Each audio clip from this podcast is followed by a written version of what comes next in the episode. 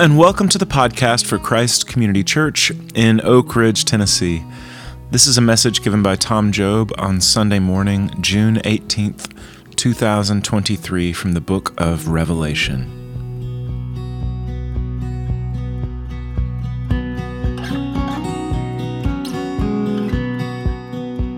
This is out of the book of Revelation, so I wanted to read to you out of Revelation chapter 2. So the book of Revelation is like super different, right? It's super different. It's not like, it's a book, it's written in symbols and, and code to people who were having to kind of speak code because their life was in danger. And it was just, um, it's just kind of written you can't really read it like other books because it was just kind of written to make images explode in your brain. It's, ta- it's talking to another side of your brain than other places in the scriptures are. There's, I remember when I was in Bible school and we used to we used to study like I took a class in the book of Psalms and it's just a song and somebody's pouring out their heart to God. And we would just analyze it like grammatical anal- anal- analysis, and this is in a chiastic form, and it starts with an introduction and then the lament proper and blah, blah, blah. And I was like, no, it isn't. It's a song. It's kind of like when you were in high school and they took a frog and you dissected it, and then you put all of its guts out and you had it all nailed down. And in the end, you said, So this is a frog. And I'm like, no, it used to be one. There's, it's, not a, it's not a frog anymore. Everything froggy about it is gone. So, anyway, the book of Revelation, it's just different that way. So, in chapter, it was really written, um, it was a book that was written to give for people who had every reason to be anxious about lots of things.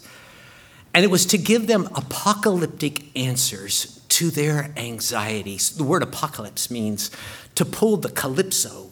The calypso means a curtain. It's just like if we could just pull the curtain aside a little bit and you could see things from heaven's point of view or from God's point of view, you would see things in a really different way. So I've been reading the book of Revelation for myself to give me apocalyptic answers to modern day anxiety, and it's really been helping me a lot. So, so chapter two and three are seven letters that came down from heaven from Jesus to seven, seven different churches.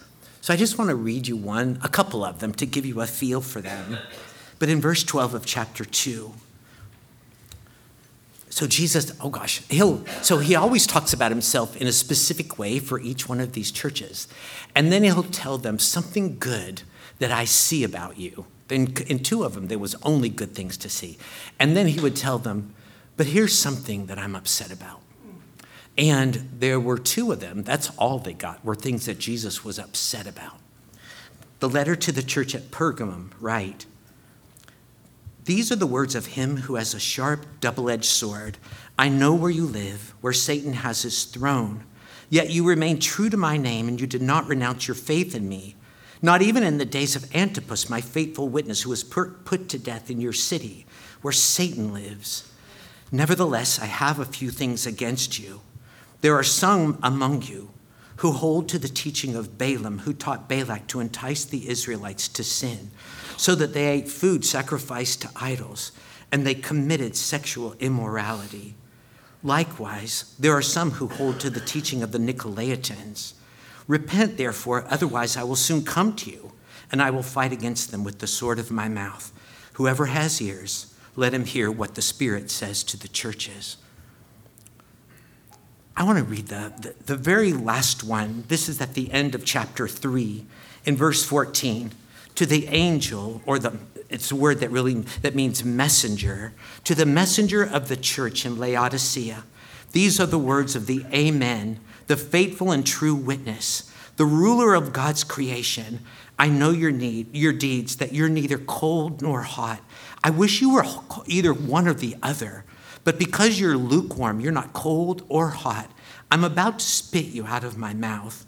In the Latin translation, this is the word vomitare. It's the word, it means like, I'm about to puke. Is about to, you're about to make me puke. That's what, that's what he's saying. Because you say, I am rich and I have acquired wealth and don't need anything, but you don't realize that you're wretched, poor, miserable, blind, and naked. I counsel you to buy from me gold refined in fire by the fire so that you can become rich and white clothes to wear to cover your shameful nakedness and salve for your eyes so you can see. Those whom I love I rebuke and discipline. So be earnest and repent. Here I am. Behold, I stand at the door and knock. If anyone hears my words and opens the door, I will come in and eat with that person and he with me. Lord God, now, wow. Anyway, I do ask you to help us to understand this, to understand what moves your heart, to understand what you care about, to go away from here super encouraged by that. And I ask it in Jesus' name. Amen. So, um, golly, to me, there's, there's something that happens to me when somebody, like when somebody is super, super sweet and um, they get upset about something and like I think I've told you all this before, but one of the people I've loved, I've always loved just because he's so sweet was a, pa- a, pastor who wrote a lot of books for pastors. His name was Eugene Peterson, but he grew up in Idaho. And when he was a kid, he grew up in a Pentecostal church, and his mom, his mom was a Pentecostal preacher, and she preached in bars out like in the wild west of Idaho. But she, but um, when he went to school, he started going. He was in the first grade, and there was a kid named Garrison who was in second grade, and he just picked on him. And he said sometimes kids who pick on you, they just have a sixth sense. And this kid just picked on him, and he, and he called him a Jesus baby. And he said he went to his mom and his, and his mom said, and he told his mom, he keeps calling me a a Jesus baby, and he keeps picking on me because I'm a Christian. And Jesus, and she said, just remember the verse Jesus said, "Blessed are those who are persecuted for my name," and this is the way it's going to be in this world, and just get used to it, you know. And then one day, and then one day he was just picking on him, and there was a bunch of kids around, and Eugene Peterson, like he said, he was in the first grade, and he said, "I just couldn't take it anymore," and something snapped, and I just grabbed him, and it turned out I was stronger than him, and he didn't know it, and I didn't know it, and I shoved him to the ground, and I sat on his chest, and I put my knees on his arm arms. And I said, and he said, Let me up, let me up. And he said, Say, uncle. And he said, No. And he said, I punched him in his face. And his nose kind of exploded. And all that blood, something woke up in me. And I said, Say, uncle. And he said, No. And I punched him in the face again. And then the Holy Spirit, and he said, and he said, No. And I punched him again. And then he said, The Holy Spirit started to kick in in my heart.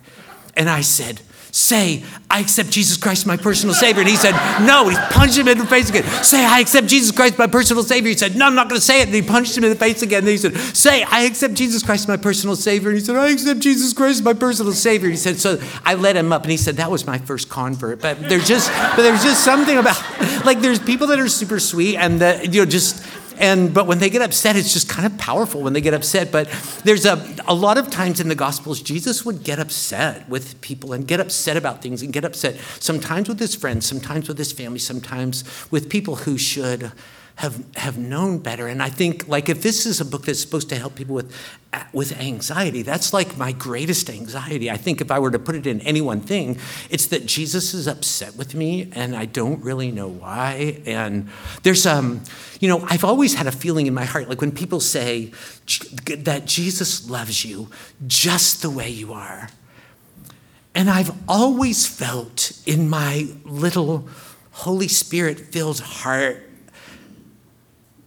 that I know that sentence needs tweaked a little bit, probably a little bit of grammatical tweaking. Like it, sh- it should probably be, and I really think this is better, that Jesus loves you, semicolon. You are the way you are. Like, in other words, he loves me. I mean, he loves me. He loves me. He loves me. Even though I am the way that I am, but I know that he doesn't love like all of that in Tommy World, you know, and I wouldn't really want him to. Like, I wouldn't want Jesus to love me just the way I am. I want him to love me. And if there's some things he needs to fix, I want him to love me enough to fix them. So, but the, just, but the idea, so like in the idea that Jesus could, uh, that people made him upset about things. And there were, but then when you find out, like in, in the Gospels, if when you find out the things that made Jesus upset, And when you read these letters and you find out what makes Jesus upset, it makes me love him more. And it makes all of my anxiety go away. Like there's a place in Matthew chapter 17 where there was a man and he had a son, and the son was really in kind of desperate shape. And he had taken him to Jesus' friends, and they couldn't help him. And Jesus got upset and he said, Bring the boy to me. And he fixed him like with a word. And then later on, Jesus' friends said, Why couldn't we help him? And Jesus said these kind of situations can only be resolved through prayer. And they were kind of like, well, what do you mean by that? And Jesus is like, exactly what I said. Bring the boy to me. Don't waste any time trying to solve problems you can't solve on your own. Like it's just, just bring stuff to me. So, in these, so in these seven letters, they're not really letters, they're really kind of short prophecies. It's kind of like something that you would find in the book of Ezekiel or something. But, and a prophecy was, um, in the Old Testament, it wasn't always telling you what was going to happen. A lot of times, a prophecy would be just a prophet saying, You know, this thing right here, let me tell you what God really thinks about it. You think it's awesome. Upon further review, it's not awesome. You know, that ever the way you do, or the way, you know, this whole stuff in your society, it's like it doesn't like it at all. And so, in these letters, there's always something that Jesus said, Let me tell you something that's really awesome about you. And then he said, on the other hand, I do have this against you. I'm upset about something that's going on here. So, but then when you find out what it is, and and it's just so like these seven seven churches in just in Western modern day Western Turkey, but they were, you know, when you think about it, they were just clusters of little communities of followers of Jesus, just kind of spread out everywhere, just kind of little clumps of Jesus followers in little clusters, in cities that some of them were waxing and some of them were waning. But they were people like, like they were people who lived in a society like, like the letter to Pergamum, for example. It was a city that had like a thousand temples to like pagan gods. They had a temple to the god Asclepius, who was the god of healing, and it's that snake the, you know the snake that you see on the American Medical Association, all that stuff? That's Asclepius. The, in Pergamum, they were all Slytherins, like, pretty much. But they, but so, but that's what they worshipped. But they had a thousand gods, and their god, the gods that they worshipped were always the worst of them.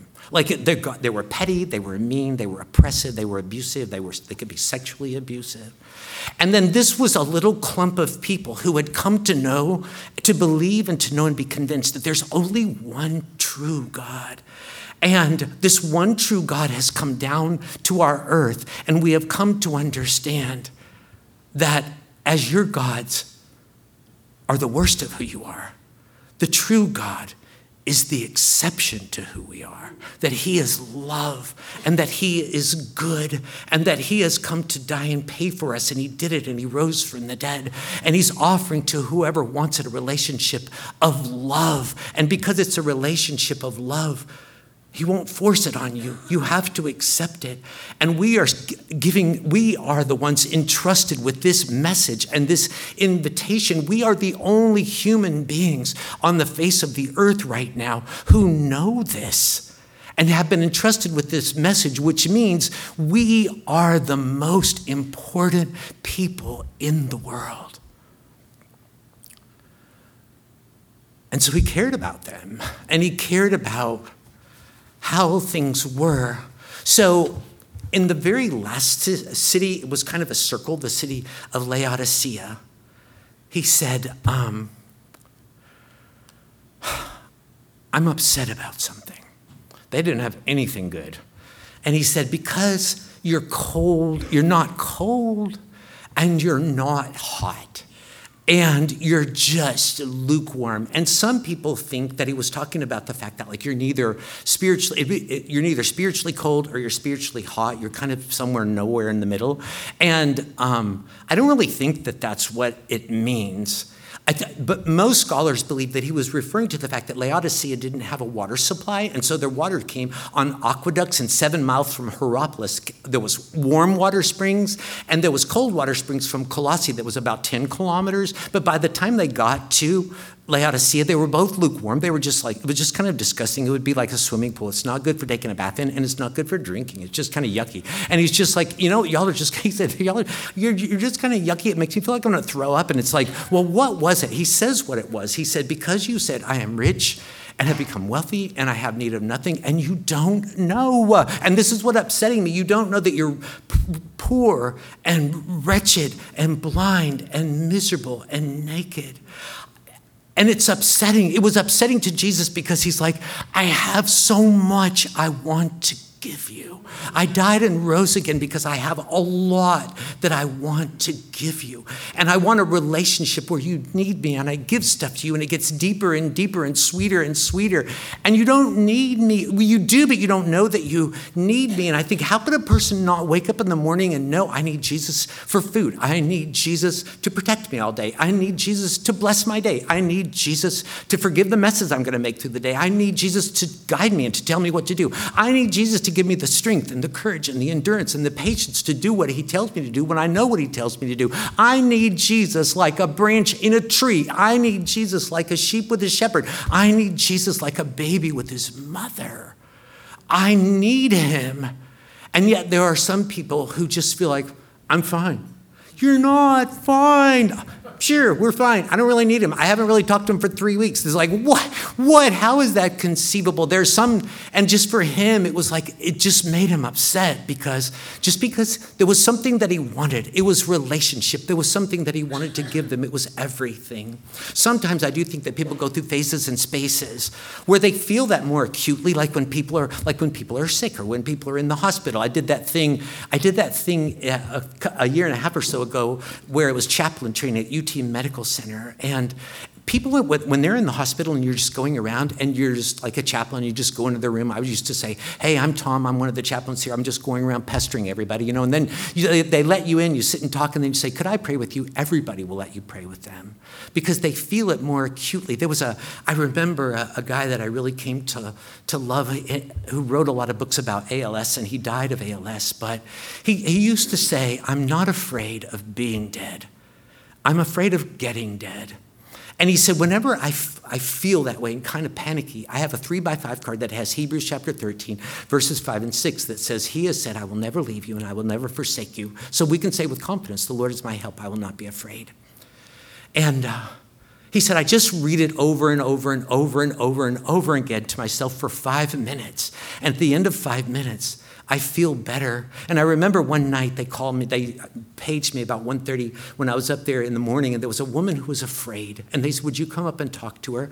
And so I went up and talked to her, and just, she was older, probably 70 something. And, and, um, and I said, do you mind if I pray with you? And she said, no. And whenever you ask somebody in the hospital if you could pray with them, and they reach out to, to grab your hand, it means they've done that before. It means they know what you mean, and they know what you're going to do. And so uh, what I thought of was I just went down and I wrote that verse on a three by five card. I took it back to her room. I taped it on the rail of her bed. And I said, when you wake up in the morning, in the night, and you're afraid, read this to yourself over and over and over again. And she said, I will. So sometimes I think when people are, you know, like when, so when people are in the hospital, or so when people are in, like a lot of times I think people that are in 12 step groups, like that, that get into 12 step groups, they're people who basically, you know, there's the Apostles' Creed and there's the Nicene Creed. There's kind of the Laodicean Creed. I believe that I am poor, wretched, miserable, blind, and naked.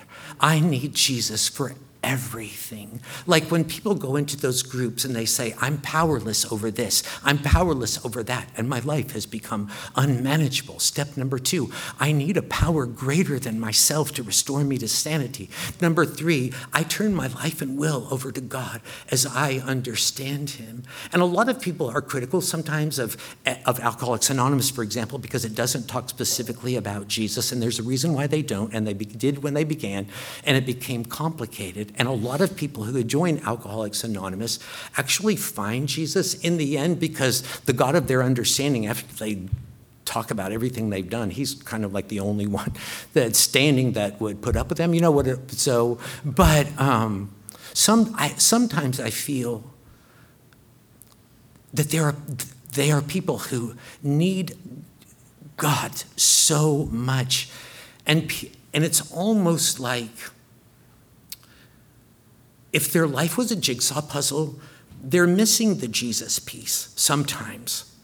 But I feel like a lot of people who are Christian, they have the Jesus piece, but they're missing all the other pieces. They don't really need him for anything. Ah, so sometimes I think when you get into ministry and you get in over your head, and it's like, Jesus, I need you to, to help me.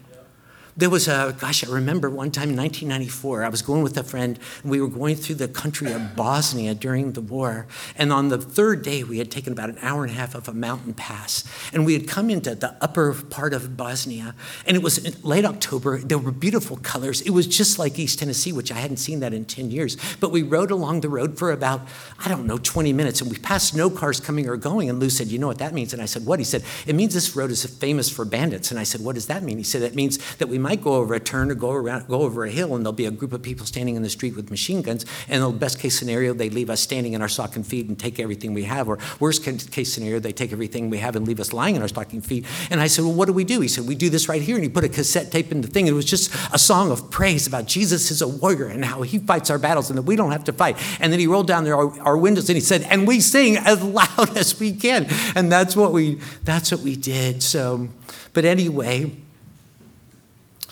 so, so, so, I guess that's one of the reasons why Jesus was upset with them in particular is he had so much to give and they didn't need him. So there's kind of another thing that happens in these letters. I was just reading through them that kind of impressed me.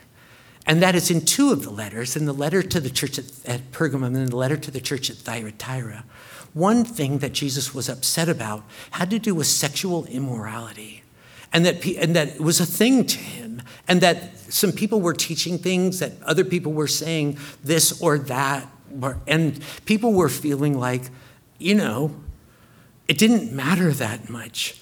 And one thing about Jesus in the Gospels in the New Testament is that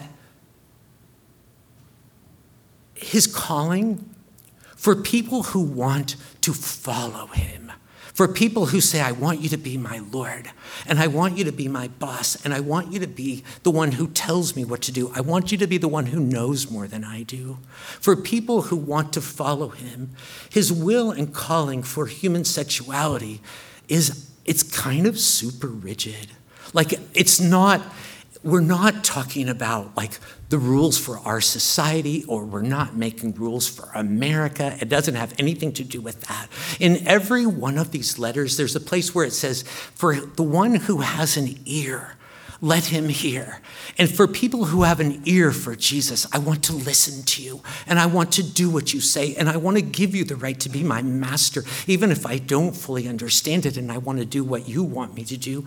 I want it, it it's like in the Sermon on the Mount, it said Jesus looked at the multitudes and turned to his disciples and said, This isn't for them.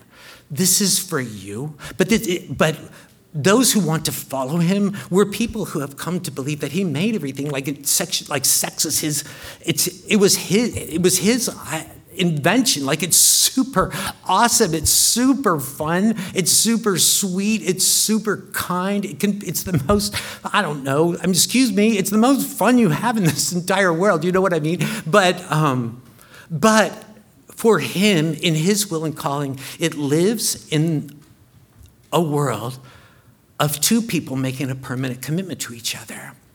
To love each other, to serve each other, to be faithful to each other until they're dead.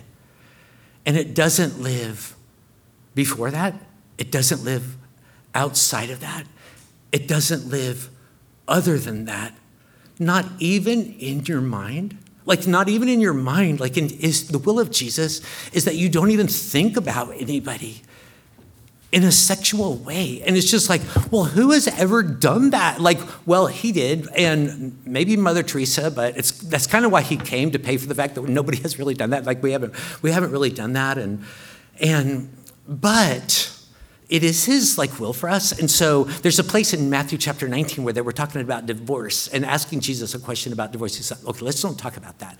Let's go before that. And he quotes from genesis chapter 1 and the part where it says that god made people in his image in the image of god created he them male and female created he them. And it's just like there's something about being created by god and something about being male or female that reflects the image of god. And then he says from in chapter quoting Genesis chapter 3, he said, And that's why a man will leave his father and mother and cling to his wife, and they become one flesh. There's something about a man and a woman and commitment to each other that fully reflects the image of the love of God.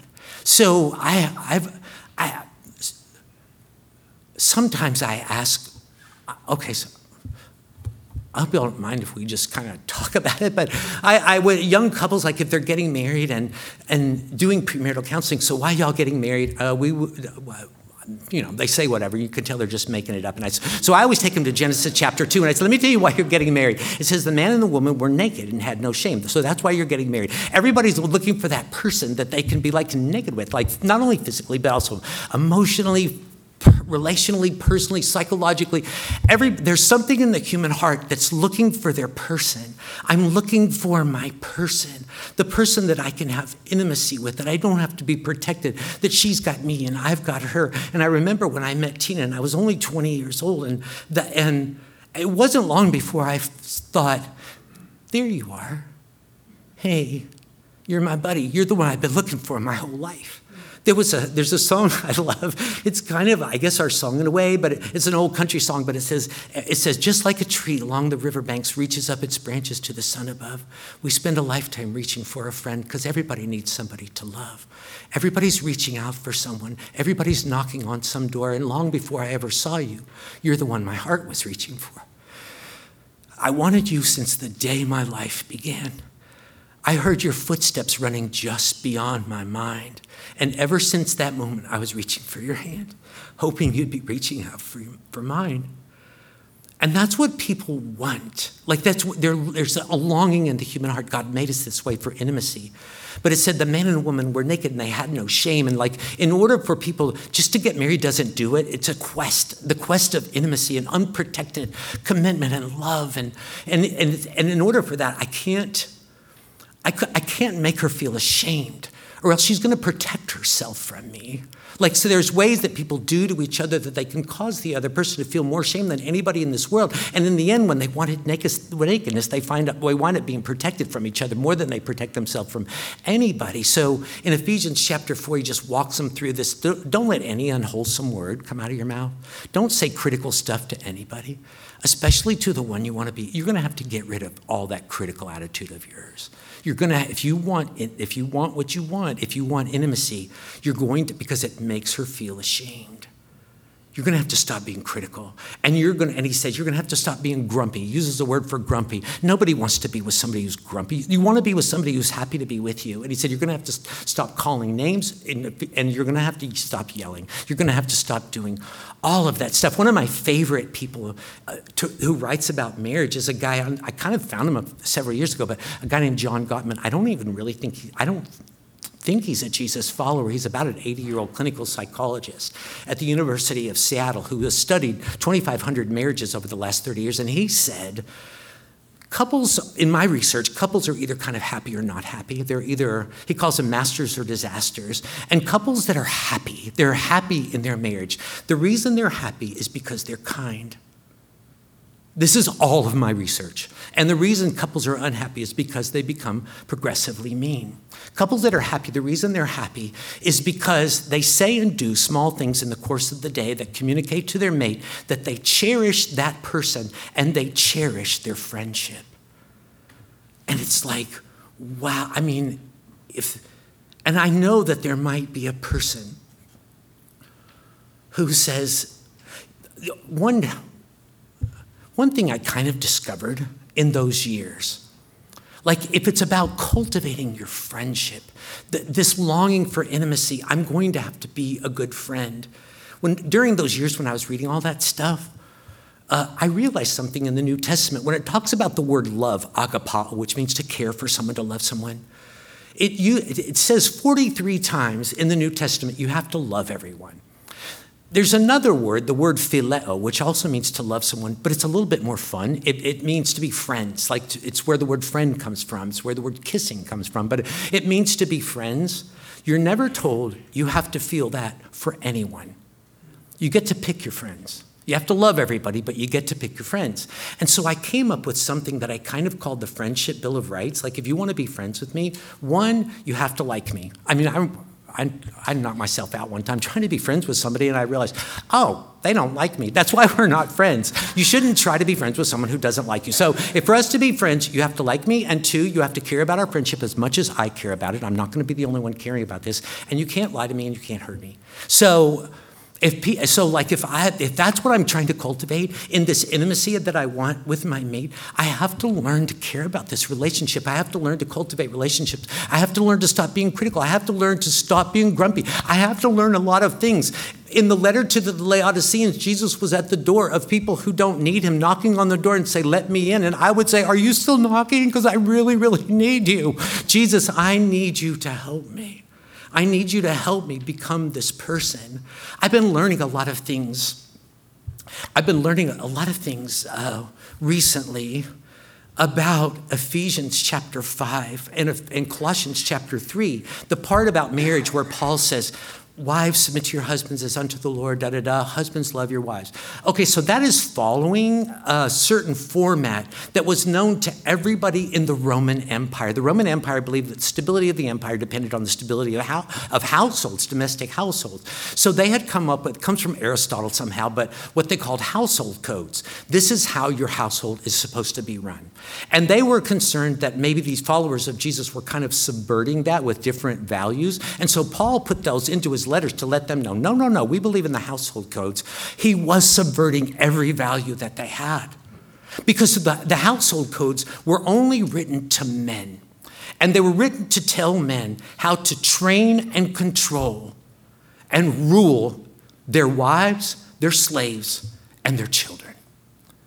I remember a guy telling me one time, I feel like my most important responsibility before God is to disciple my wife and kids. And I was like, wow, that sounds like a barrel of fun. like, what about your dog? You just let your dog run wild, you know, but but so when Paul, but when Paul, he did a Jesus remix of the household codes, and he started out talking to women.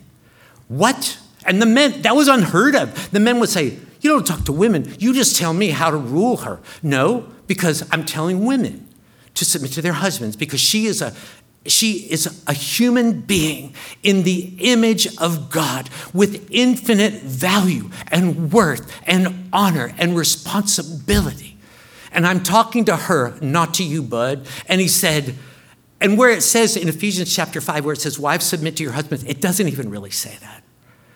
I don't know if you have a Bible that has words in italics, if it's not in the verse, but it, it, the word submit is not in that verse. It's in the verse in front of it where it says, everybody submit to everybody.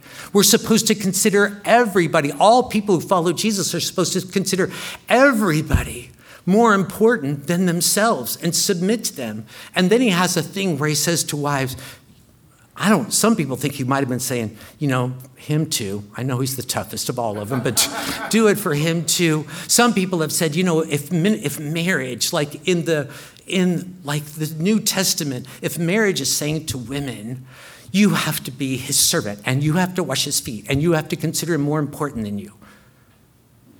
It kind of really does say that. But actually, it says, for example, in Galatians chapter 5, verse 13, everybody is supposed to serve everybody. Everybody is supposed to serve everyone. Jesus said everybody is supposed to wash everybody's feet.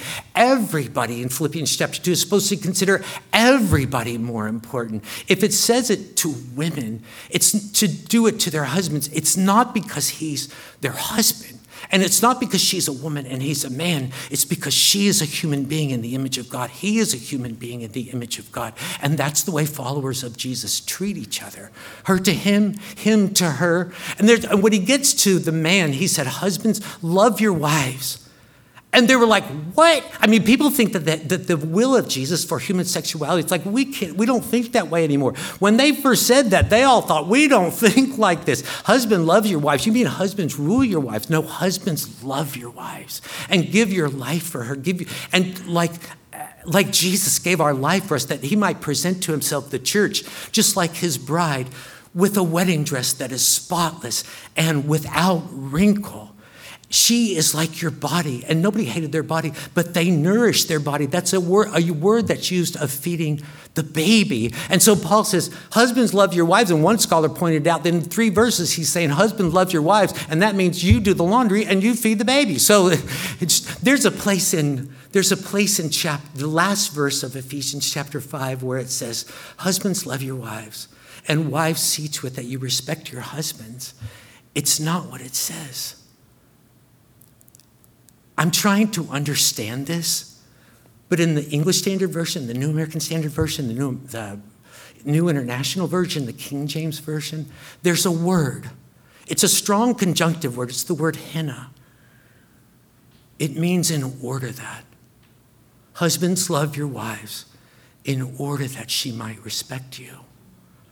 And I know that there would be guys that would be like, if this is what I need to do, if this is how I have to live out my intimacy, I'm going to have to be different. I'm going to be, have to be different, kinder and sweeter than I've ever been.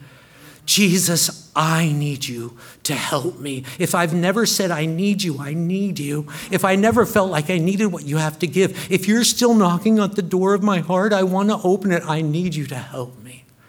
There's one, oh my goodness. I was going to do this in 24 minutes today. I wasn't going to go past 12 o'clock. I just, I, okay, so, okay, three, but there's one other place because the thing that really upset him was, because like, all, you know, the thing that, the thing that really upset him was, that there were people who needed him and they didn't know it and he was willing to take them to a place where they would really know that he that they needed him so that he could give them what he died and rose again to give them and they could have this beautiful relationship there's a the very first letter the letter to the ephesians he said i he said I know, I know where you guys, you're, you're, awesome, you're doing a lot of great things, and you believe in this and you fight for that. I have one thing against you. You've neglected your first love. The word first it doesn't mean the love you had at the beginning, it's a word that means your most important love. You've neglected your love relationship with me. It's like this whole thing about like your like human sexuality and intimacy and marriage. The reason he cares so much about it is because it's a like it's a mysterious picture of the love of Jesus for us. And it's like you learn that way and it's what he wants from us. He wants a relationship of intimacy. And he said so it's all and i'm upset about it that you've neglected that your time with me and opening up your heart with me and telling me your problems to me and listening to me tell you that i love you. Remember from where you've fallen and repent. And it says do the deeds you did at first but in, in the greek what it really says is do the first thing. Do the most important thing. The most important thing is cultivating every day your love relationship with Jesus. He's upset if he doesn't get it because it's all he wants from us is love. He died and rose again. Wake up in the morning. I wake up in the morning. I open the scriptures. I say to Jesus, Tell me that you love me. And I write down reasons in what I'm reading, reading that he loves me. And I tell him that I love him. And I fall in love with Jesus every morning. And I do it every morning. And I never miss a morning. And people say, You're so disciplined. And it's like, I'm not disciplined. I don't like, I don't like it when I don't love him. I don't like me when I don't love him. You eat every day. I do. I eat every day. You never skip a day. No, I, I don't.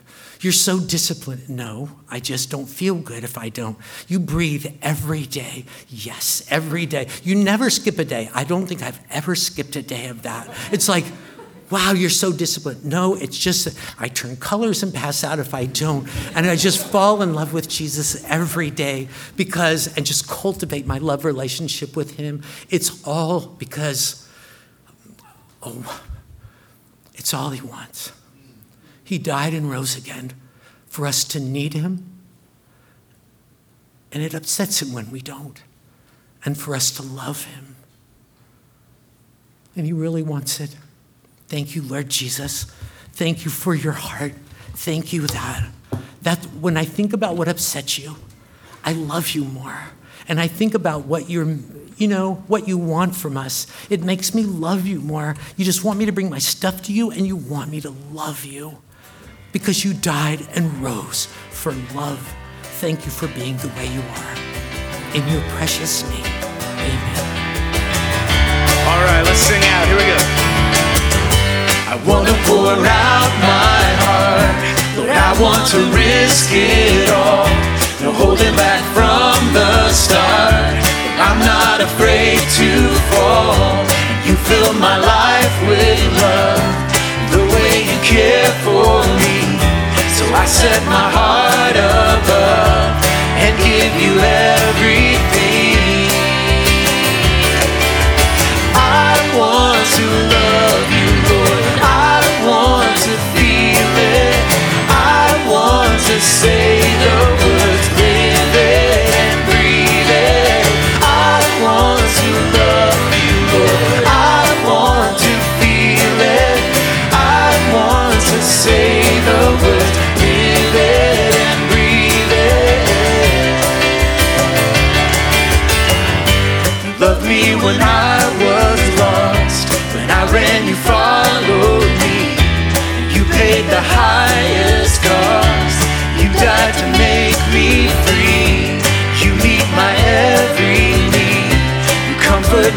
Weary heart. You never stop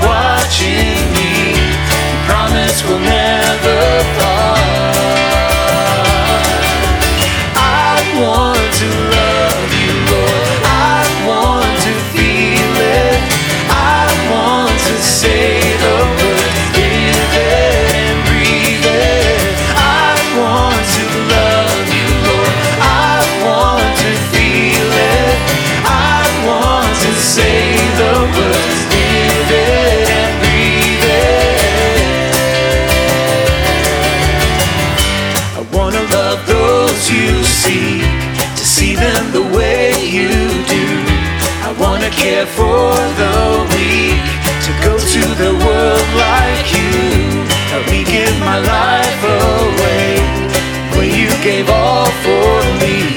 Lord, give me the love to say, I would do anything.